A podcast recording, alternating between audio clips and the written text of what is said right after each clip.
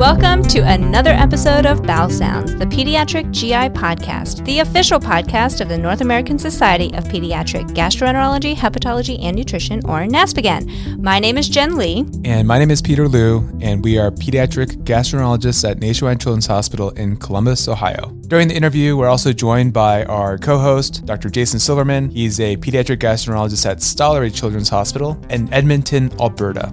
Today, we had the pleasure of interviewing Dr. Jennifer. Lightdale. Dr. Lightdale is the president elect, the newly elected president elect of NASPGHAN. Awesome. She is a professor of pediatrics at UMass Memorial, and she is the division chief of pediatric GI there. So, as many of you know, Dr. Lightdale has had a very accomplished career thus far. Um, a lot of her work has focused on how to improve the quality of the pediatric endoscopies that we do in pediatric GI. So we sit down and talk to her about that, about her career, and about her advice for us as more junior faculty and as trainees. Yeah, let's go check it out. On to the show. Dr. Lightdale, thank you so much for joining us on this episode of Bowel Sounds. Thanks for having me. Just kind of to get to know each other better. But um, there's only one right answer. Yeah. It's Bowel Sounds. It's Indian but anyway, matchmaking on Netflix. But it's okay. So Tell us about a book, podcast, TV show, or movie that you've read, listened to, watched recently that you would recommend. So it doesn't have to be medical, just whatever you're currently um, enjoying. Do you want something that's serious and makes me sound good, or do you want something how about, more my how vice? About both, like. All right. Well, no. So I actually enjoy reading, and I'm in a number of book clubs. And uh, I think something I'm reading at the moment that's pretty fantastic is The Splendid and the Vile by Erik Larson, which mm-hmm. is really the story of Churchill at the very beginning of Britain and entering the World War II. And it's quite a quite an amazing book. I don't know if you've read other stuff by Erik Larson, but he wrote uh, The Devil in the White City. Yes, he read that one. I, I mean, they're book. just fantastic. Yeah. And what what is amazing, that's history. And he says in his introduction that everything you're reading, including gestures, are actually from primary text. It's literally wow. history. Hmm. So totally recommend that one. And then a true vice is uh, the outlander series so i definitely i have watched it I've definitely uh, it's fun to watch it um, but even better have been the books. So I'm deep into the books. They are very long, very, very hmm. long. I think I'm into book seven or eight. But you know, the one I'm reading right now, and I'm not even reading. I listen to it. Is uh, it's about 900 pages, oh, wow. and it's taken about I think it's uh, over 100 hours of listening, and it's just useful for my commute back and forth from Brookline to Worcester. Sure. So wow. it actually works well, especially if I need a break from the news. Yeah. So um, I always yeah. need a break. From we the all news. do. We all do. so okay, so I've got a I've got a seven year old and a four and a half year old. The seven year old is tearing his way through the Harry Potter series, oh. Nice. and and we're having like a family debate about how how old does he need to be to start book four. They do oh. and how old does he need to be to be, to read book five? Um, we had some tearful arguments when I, I, wouldn't let him read book four when he was still six, and um, so so I kind of feel like I need to have read it so I can make a informed right. decision. That's probably a good idea. They get darker the further along yeah. you go. So that's that's my that's what's currently on my bedstand. Fantastic. Nice. Fantastic. I now have a bedstand because I moved last week and we did not. But as of last night, I have a bedstand. Exciting. that all sounds fantastic. Nice. I mean, uh, I think Harry Potter, I read only read the books. I actually have barely seen the movies. So good choice. All right. All right. On to the real content. Although today we're going to talk about endoscopy, arguably some of the most fun topics and the best study acronym ever. Penguin? I know. We'll get so. to that. Oh. You're jumping the gun. So, Dr. Lightdale, you know, a lot of your career it's centered around safety and quality surrounding pediatric endoscopy.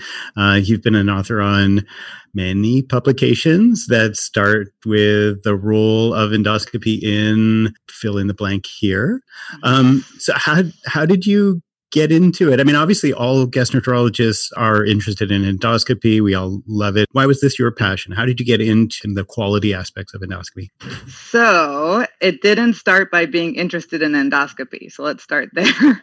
I actually I did my residency at uh, the University of California, San Francisco, and two people who really turned me on to GI did so sequentially. So the first was Phil Rosenthal, who's a hepatologist, and I really did all of my original work with Phil. My original DDW abstracts were with Phil around liver transplantation, which I was actually a big passion of mine. And I thought I'd go into hepatology. Frankly, that's actually why I decided to do GI. And then Mel started seeing me hanging around, Mel Heyman, and he sort of pulled me into thinking about his world, which was a little bit more about the lumen as opposed to the liver. And they definitely had a little competition going on there to see which which would be more exciting. I then wound up going to Boston Children's for fellowship. And when I arrived at Boston Children's, the liver transplant service had just gone, was going through a transition. There was actually no surgeon at Boston Children's during my fellowship. Uh, and so we were not doing transplants at Boston Children's. And um, I basically was trying to figure out what I was going to do. And that is when the lumen began to really loom in my life, I guess. And I really started to, nice. to sort of think, think about endoscopy. And of course, there I had the real privilege of working with Victor Fox and um, right around that time is when the Institute of Medicine came out with the report to Err is Human and started pointing out that we were making errors in medicine, which, of course, up until then, people were like, Who, me? You know, could have a medical error, do something wrong in medicine, create harm to the patient. That was sort of all foreign. I mean, it was quite revolutionary at the time for doctors to acknowledge that they were making mistakes. And one of the mistakes I felt like I, I, was personally making, but I felt like you could see happening on a regular basis was around how we were sedating kids for procedures. And so I started to link those pieces together and really started looking at the safety of sedation. How do we improve the quality of endoscopy and hence a career? It's a great origin story. Never I feel like we're about to start a movie, like the origin story of a superhero. Can you explain what big mistakes you were noticing during the time of your fellowship? Sure. So I think the big mistake you could see that pediatric gastroenterologists were making with sedation was having difficulty titrating medications. So we would bring a child back into the endoscopy room and uh, start to give them medicines. And at first they would not be sedated and then they would become over sedated. And I think it became a question of whether we were using the right medicine. So that was one of the research topics I went after. Uh, were we giving the medicines in the right combinations? Were we trained in how to give medicine? So these were all themes in my um, research at the time.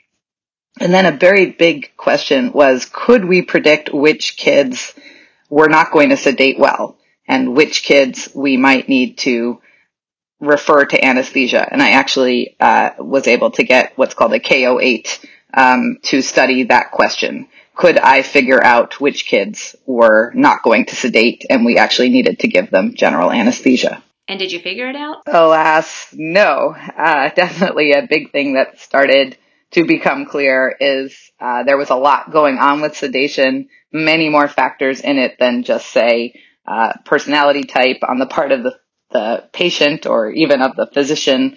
Uh, certainly more than just which drugs we were using. Uh, so actually, at some point, I started focusing more on what technologies could we use to better monitor patients. Uh, and here, I think an interesting factoid is uh, pulse oximetry, which is really our way of I think collectively in medicine and healthcare, feeling that a patient is breathing well is actually, um, first off, something that was discovered to be abuse. The, the very first studies of pulse oximetry are actually in endoscopy. Uh, when you look back at how we decided whether someone was over sedated, adults, the adult endoscopists decided whether someone was over sedated in endoscopy. In the 90s, it was uh, to notice that the patient turned blue. That's actually quite difficult to do in a dark room.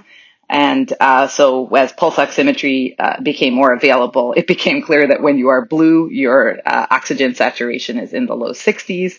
Um, and so that's not good. So they think once we figured that out, pulse oximetry was quickly adopted in endoscopy and of course went absolutely uh, viral, so to speak, across all of healthcare and is the way we feel good that a patient is well oxygenated. Uh, it is actually, it turns out quite a late sign that someone has not been breathing well. So I became very interested in a technology called capnography, which initially was something only the anesthesiologist could get uh, in intubated patients, really, with a closed circuit where they can measure uh, ventilation as opposed to oxygenation. And uh, it technology came out right during my fellowship that allowed us to measure it in uh, non-intubated patients. So I began to use what's called microstream capnography or um, basically capnography in non-intubated patients. Uh, I did a whole randomized controlled trial of that. Um, and uh, actually, really, that that was um, a wonderful piece of my early years of my uh, career, both in fellowship and then later in my in my junior career, and um, actually brought me into a whole world of working with anesthesiologists and of course has turned out to be a very important technology. I'm going to kind of skip ahead then because in current practice we work in conjunction with pediatric anesthesiologists, but it's not always been this way. So, how did we get to this point and what do you feel is the safest way for us to sedate our patients for endoscopic mm. procedures? Well, can I start with that that last question first? So, the the safest way to sedate our patients is honestly recognizing that sedation itself for the procedures is, I think, necessary. Children don't want to undergo an endoscopy without being comfortable. And we, frankly, don't want to do it the old way. And really understanding how sedatives work is, is quite complex. And uh, the last thing you want to do is just jump into sedating a patient without fully understanding what you're doing, because we now know that sedation is the number one thing that can go wrong, even when it's in the hands of anesthesiologists. So Uh, the beginning question you, you talked about, you said if you only work with anesthesiologists, the truth is that's only a very recent phenomena. And actually, we have not surveyed NASPGHAN recently but I'm pretty sure it was 2007 or so that we did a survey at the annual meeting. This was with Chris Liacouras at CHOP, and there were a lot of people involved in this survey. And at that point, more than a third of pediatric endoscopists in 2007 were doing all of their cases with their own sedation, not using anesthesiologists. About a third were uh, split half and half, and then only a third were only working with anesthesiologists. So, you know, it's been a shift now in the last, I would say, 10 years to most cases with anesthesiologists. Is that safer? Depends on the anesthesiologist, right? So now we have to work with our anesthesiologists and get them to improve the quality of what they're doing. That's a that's a whole uh, narrative I have going where I don't want to. I am asked often to think about sedation, but these days I want to ask my anesthesiologist to really focus on standardizing what they do and using an evidence basis for what they do. But sure, if you're working with a safe anesthesiologist and you don't know much about sedation yourself, that's the safest way to go. Again, if you have those skills and knowledge and, and you're following an evidence basis for how you sedate kids, it may be appropriate at times to be doing the sedation ourselves. Is that change that we're also that people are also seeing in adult GI, or has it primarily been in, in pediatrics? No, it's been an adult GI as well, and uh, and it's been noticed, and in particular, it's been noticed by the Center for Medicare Services, or you know CMS, which basically dictates cost and charges, and also what revenue you can get for Medicare patients, and that really then sets the standard of what you should expect to get for doing a procedure, so compensation for procedures. So they started realizing that endoscopists, adult endoscopists, were doing most of their screening colonoscopies with anesthesiologists, and they started chipping away at the compensation that adult gastroenterologists are getting for colonoscopy for that reason. So that is why you see the billing codes that often will say with moderate sedation or not because if it's with you'll get a little bit more money. Sure. And that's a choice. But that that same discussion of safety has to belong to the adult endoscopist too. They they also need to understand skills and the evidence for what they're doing and be be competent to give the sedation themselves so. Right right so it almost sounds like you made a career in pediatric GI by looking at something that most people would consider a side story. Can you talk a little more about that? Yes. So I have a bit of a reputation for um, thinking outside the box, which of course sounds very cliche. Uh, but the truth is, when I say that, I think what I've been willing to do is think a little bit or get into the areas of pediatric GI that many of us and, and myself included often roll our eyes at or find sort of the boring stuff, but it, it's the, the burdens we have to bear as, as gastroenterologists. Um, so certainly with sedation, uh, when I first got into that, a, a, big question how that played out was we, we had this issue where, uh, we had patients who just didn't sedate well and we couldn't quite get them sedated well without being scared that they were over sedated. And, um, and so that led to, uh, actually often erring on the side of holding the patient down. There were literally papoose uh, boards that we were using uh, to keep a child strapped down, and we would hold them down. And a, a, whole part of my research for a while was literally counting the seconds and even minutes that we were holding a child down as we did endoscopy, which was not pleasant and never very pleasant to think about and nobody really wanted to talk about it afterwards. Certainly not something we were talking about with the patients or their families. Um, but clearly was an issue. And, uh, and I, I definitely saw it as something I could study and, and see if I could get better.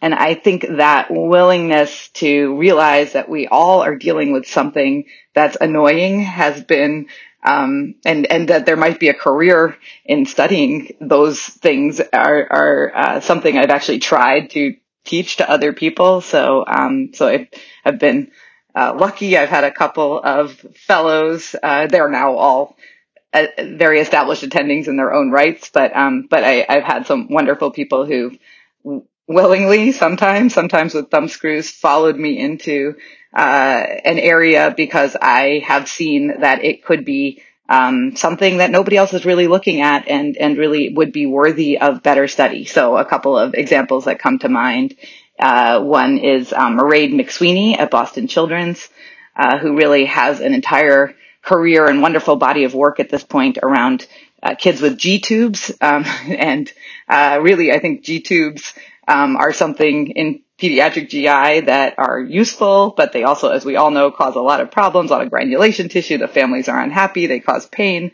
Um, they're certainly the bane of a consult in the ER is a kid with a G tube that needs immediate help because the, it fell out or, or whatever. The family need, needs help with it. Um, and it actually, it's amazing, but, um, even all the patients we take care of uh, with G tubes, uh, they often have terrible underlying diseases. That's why we put in the G tube to begin with.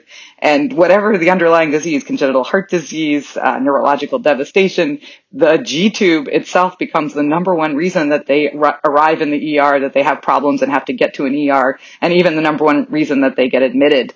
Uh, so, um, so G tubes, while they make us roll our eyes as pediatric gastroenterologists, are actually this really fascinating area. And Mairead's done a terrific job of really trying to get that better uh, for patients and, and for us. Um, and then another, just another quick one, I guess, in terms of a fellow who is now very established in his area, but followed me into something that I didn't want to take on myself, but I just could see it was worthy of study is um, Danny Mallon in uh, at Cincinnati Children's now. Uh, when he was a fellow at Boston Children's, he was our uh, clinical educator fellow, and he's a fantastic educator. And I was working at the time with our um, our pediatric practices, uh, just on some quality work in general, and uh, I was given the opportunity to get involved in educating pediatricians, and I said, why don't we educate them about constipation? And I'll never forget, Danny and I were on call together, so I'm the attending, he's the fellow. It was a midnight need, to go to the um, hospital together, and I can't remember why that was, but what I do remember is I knew I had my literally Danny lived in Jamaica Plain. I live uh, about a mile away in Chestnut Hill and I, I drove. I said, I'll come pick you up. I picked him up and in the car on that mile, I gave the hard sell on why I thought he should really focus on the education that pediatricians needed around constipation and could he do a better job of educating them. And uh, being Danny, he thought about it for a while. I don't think I, I sold him completely on that midnight ride, um, but um, but actually he, he certainly has made an amazing career again in education and again focusing on constipation. And I, I hope all of us in pediatric GI will stop rolling our eyes as much around uh, referrals from our, our general pediatrician colleagues uh, because of the impact uh, that that work is having. I did my fellowship just a couple, a few years ago, and I think for us, most of us, you know, we did our training in the era of high definition uh, video endoscopes. Can you tell us a bit more about how endoscopy as a whole has changed over the past two, three decades or so? If anyone is really interested in the history of, of pediatric endoscopy, Doug Fishman at Baylor did an amazing job where he really went around and collected interviews with all of the original pediatric endoscopists. It's really an amazing group. He was very kind and included me at the very end. I'm basically laughing a lot, as you can tell I do. so it was a very beautiful film that he made, and it's it's you know available in the NASPGHAN archives. It might even be on the website. Basically, pediatric endoscopy really starts like the the the first publications are in 1974 and 1975 from the WashU group, and they're very funny to look back at because it was like, wow, we could see the stomach. I mean, forget the villi; they just were like excited to be in the stomach, and and actually a lot of it was really comparing the fact that uh, they had tried to understand what a child had using radiology studies and they couldn't. But as soon as they actually put a scope in, they could see something that otherwise you really needed that direct visualization. Those were not the high definition, you know, uh, scopes we use today. They were definitely fiber optic uh, scopes uh, that didn't involve any video screens. So you were really looking directly into a scope, and definitely, you know, quality of the images was nowhere near what we have become now accustomed to. I did not train in that era. I'm younger than that, guys, officially. but it's actually, it, it is always a humbling uh, realization that what we take for granted has really only been going for like, you know, about 40 years and maybe even less, really, at, at the rate we do it at.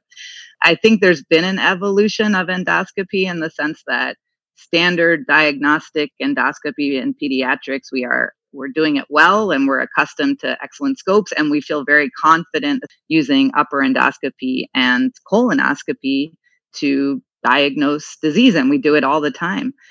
The new world of course is pushing forward into therapeutic procedures. So i'd say that's that's the next next frontier. Yeah. How does nasal endoscopy play a part here transnasal endoscopy is pretty amazing so i had the real honor um, i was I was invited to be out at Colorado Children's as a visiting professor, and I specifically only wanted to go as long as I could spend a day with Joel Friedlander watching him.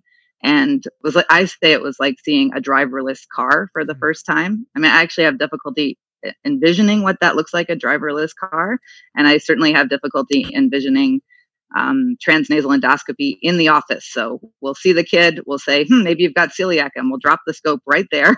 no anesthesia, no nothing. And can you do that yet? No, That's but crazy. that is probably in our future to be there. So it's wow. pretty cool. Um, and definitely going to change our entire, all of our practices. So in your careers, maybe not mine, um, but it's coming. It's coming. Very cool. Very cool. So you mentioned earlier that we're very comfortable doing upper endoscopy and colonoscopy. We're getting very good at it in pediatrics, but being good is a measure. You know, you have to define what that means. So when you think about that, how do you define a quality endoscopy exam? What makes a good test good? The bottom line is the definition of quality is something we can all take a stab at. But I've been very lucky to be now part of an international effort that's been going on over the last two to three years. Uh, that's joint NASPGHAN, ESPGHAN, um, led myself, Catherine Walsh at Sick Kids, and Mike Thompson um, in Sheffield, New, uh, England, in the UK, have basically been re- leading this very big group. So, over 30 people involved in trying to define what is high quality endoscopy in kids. Um, it clearly needs something that is safe. But it also needs to be uh, effective at getting you there. It needs to be efficient, you know, booked somewhat quickly, available when you need it, done in a timely way. You know, you don't want to spend an hour and a half doing a colonoscopy. That's that's not a good colonoscopy, and unless unless there was a reason, but they, that should be not the, the norm. so we have to get people understanding uh, what what exactly is a an efficient uh, pediatric colonoscopy. And then certainly we also are looking at all of the non technical parts of the procedure. So, did you communicate well when you uh, obtained informed consent? What, did the patients feel comfortable in the unit? Um, and then uh, were the the findings of the procedure were those well communicated including pathology findings so no good at, to do a scope and not communicate the findings to the patient in a way that the patient can then and act on that information. So so all of that needs to be part of this definition. And um, and I think you'll see some documents, hopefully in the next couple of months, coming out. Uh, about five papers all coming out together on the quality, uh, defining the quality of pediatric endoscopy. Great, looking forward to it. You had previously mentioned penguin. Yes. Peter I want to mentioned hear it. more about penguin. penguin. Penguin. Penguin. Penguin is my husband's favorite animal. We have penguins all over the house. Aw. My kids pretend they're penguins. It's it's a little crazy, but But who thought well, of that acronym? well, That's I will. amazing. I will officially. that. I will officially take credit for the acronym Oh, that's that's actually something we came up with a little while ago. Thank Oh, you. That's But incredible. um, but I will Nice. give, and and Jen, you'll you'll like this, or at least your husband will like it. Um, so Catherine Walsh has she knows people, and so she's come up with a little mascot, and it's an Oh, endoscope wow. in the shape of a penguin, and it lights up. Anyway, you'll see it. I can't wait. but um, but it stands for the it's the pediatric endoscopy quality improvement network. And and the goal is to really you know not just create these standards and indicators as part of the penguin working group but ideally to to start to create registries and ways that people can really uh, you know contribute their data but also have have access to other data and really we can start to get an evidence basis for what we're doing again what's so amazing about pediatric endoscopy you take it for granted but so much of what we do has absolutely no evidence basis behind it so so lot, lots of work to be done still to define it all under the auspices of penguin Right. so thank you for liking that I mean, if I put into a journal and I see penguin, I'm going to read it. Yeah. I think you're going to have to uh, submit that image to the journal to see if it will become on the cover f- It's image. figure one. Every paper, it's a penguin. Yeah, but could also be the cover of the journal. Yeah, that's true. That would be really cool. Then you could get a frame. now i'm gonna i'm Image gonna of the hope Mal month. Heyman is listening Um, All right. So, All kind of moving past, so we talk about quality endoscopic exam, and obviously doing this procedure is not necessarily intuitive. So, this is something that you learn during your three year pediatric gastroenterology fellowship. So, how do you approach teaching a fellow the principles and skills of endoscopy? And what role do you think simulation may have in this educational process? so um yeah so the the principles that i probably try to drum into people uh, are really fall into two categories i guess one, one is really explaining that it's not just technical skills there, there are so many non-technical skills one needs to learn so um, to really keep a patient comfortable uh, which again we think of sedation as that but actually it's talking to them nicely in the pre-op area. It's making the family feel comfortable from the minute you walk in the door. It's somehow you know seeming like you know what you're doing and that's hard for a fellow who's often quite nervous. That can really throw us off. So i need them to work on those non-technical skills. Certainly in the procedure itself intra-procedurally it's very important to communicate very clearly to uh, people who are helping you, whether that's your attending, but also importantly to the technicians, the nurses. You know, open the biopsy forceps, close the biopsy forceps. Those those issues need to be very clearly said, and um, and to working with an anesthesiologist to be very clear. Hey, I'm coming out now. You can start turning down your propofol so that we're all not still sitting in the room, you know, half an hour after I came out. That's you know a really important piece to communicate. Uh, so um, so all all of these non-technical pieces to the procedure, and again all the way through to the after the procedure, communicating results. The technical skills, you know, there are different levels of competency. So you're you're competent enough and and then you're an expert. Really competent enough, enough is where we want to get fellows in those three years to actually become highly competent. Most people are going to take a couple of years after fellowship particularly around colonoscopy. So we have plenty of data showing us that we do not do enough colons during our fellowships in gi to end get our fellowships uh, highly competent in colonoscopy. It takes about 400 to 500 colonoscopies to become highly competent. And so that's not going to happen by learning with 100 or even 150 or 200 colonoscopies in your fellowship. So you really have to be prepared. It's going to take a lot. The first thing is, by the way, anybody watching somebody do colonoscopy who's never tried it before is probably unconsciously incompetent. So they actually have no idea they have no idea that how hard it is, right? You don't know it until you actually try it. Then you're like, oh my goodness, you sort of now you have respect. You're you're consciously incompetent. And then by the time you graduate, ideally you are consciously competent. So you're just doing it without even being able to fully explain what you're doing. And the analogy I'll often use for the fellows is like learning to drive a manual car, a stick shift car. So when you first start driving the standard shift car, just not you know getting the, the clutch and the brake and the the whole gears and it feels very uncomfortable. And after a while you're luckily you don't even think about what you're doing you're just driving.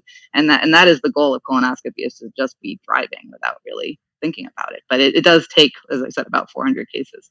Where does simulation come in? Well you know you don't know stress till you try to be an attending for a fellow who's you know doing this for the first time. It's really quite dramatic. And so certainly hands on learning in simulation is something I've been very interested in now for a while. It was very clear it was going to be a tool to teach people endoscopy. So I got pretty interested in it a while ago. And I also was able to learn a lot about what's called the IT&T Center. So the Interactive Technology and Training Center, which is something the American Society of Gastrointestinal Endoscopy runs. And we've actually now held a number of courses at the IT&T Center in Chicago often we'll try to do whenever NASP begins in Chicago, we'll try to hold a course, but we've done them independently as well, trying to give people a chance to learn how to do things that you don't want to do for the first time in a child. You'd rather try it for the first time in, in a model of some sort. So, right. First 10 times in a model. Preferably as many times as you can. That's the bottom line. Right. Obviously, like, you know, the ASGE Center, like, it's hard to get there in July I don't know. What are your thoughts yeah. about kind of more hands-on training in July for first-year fellows? Right. So actually, if you're an adult GI fellow, they are running the, they run their fellows courses. So they actually have really hit a point where almost all adult fellows will go to Chicago before they they try anything oh, wow. at home. So that's number one. Um, there are uh, boxes. There are different things you can put together yourself. There are also simulation you know devices one can buy um, and then they're actually, I think, equally effective uh, as, as a box. There's a guy named Chris Thompson at the Brigham who designed a box that actually we had at the Chime course last year in Chicago. Um, and I that was the what I was teaching on. And you know, you're going around to the pig stomachs, and it it seems like the cool stuff until you got to the box, and all of a sudden that was really a chance to practice the driving mm-hmm. and just doing the games. And so, yes, trying to get the fellows to recognize how to really get good is not about being in something that feels like a human intestinal tract. It's really learning how to work with the scope, how to torque, how to, sure. you know, move your dials, how, how to really do that. So, um, yeah, there are many different simulation devices, and definitely I encourage any type of simulation prior to actually trying it. you talked about the low low fidelity simulation, like the box kind of right. uh, model. And I have to give credit to Iwona Wrobel, who is one of the pediatric gastroenterologists at Calgary, where I did my fellowship. And she jerry rigged this um, one of those accordion shaped toilet plungers and uh, if you can imagine, like the ones that have sort of that section of, of collapsible plastic. Yes. What she yes. did is she she tacked uh, the numbers one to twelve around the different rings inside, and so you know the object was to just learn torque and be able to run from one to twelve and kind of understand what your tip is doing as you inserted the the scope tip into this toilet plunger, and and it works for those basic techniques. Yes, we brand new new off the shelf at a hardware store. Um, but but it really it really works. And so uh, you know people need to realize that you don't have to get the hundred thousand dollar high fidelity simulator to work on some of those basic skills we have yeah. to back up yeah. because awesome. Peter said it's more realistic if we don't clean, but you don't actually put poop in a toilet plunger, or you try not to. To be honest, I don't know what this accordion thing the, looks like. Not in the handle part. I'm gonna I'm gonna try and move this show along. okay, yeah, yeah, yeah. Okay. That's the real um, question. So, so, so, so, so, sort of along the lines of faculty support, supporting each other. What's the best advice you've received in your career so far? So, probably the best advice I received early on, and it did pay out, and I tend to give it to other people, eh, was to really find a niche and to try to stay focused on that. So, to really have an area that was something people recognized that I was doing. And so they would invite me to keep doing it. and then if they were doing it, they invited me to collaborate. And I think that's really important to, to pick an area and try to stick with it. I, I think when you first enter the world of pediatric GI, to, to, what I just said, it's almost a smorgasbord of things you can get involved in. And you're trying to decide do I want to study hepatology? Do I want to be an IBDologist? Do I want to do QI? Do I want to, you know, do, I mean, you're, you're trying to pick and choose uh, uh along this different options. But if you can find something that that's plays to your strengths, that gets you excited, and that you're going to stick with it, that's probably one of the most important things you can do fairly early on and try to try to make that a focus uh, for at least as long as you can and ideally that that's a pretty long time if you pick the right niche. I guess the follow up is now that now that you have been doing this for a while, do you have any additional advice for for trainees or for junior faculty coming into the field behind you? So I would say that it's really important to try not to close doors. That that you will find that people will try to open doors for you, that they see a path that you can go on or an opportunity.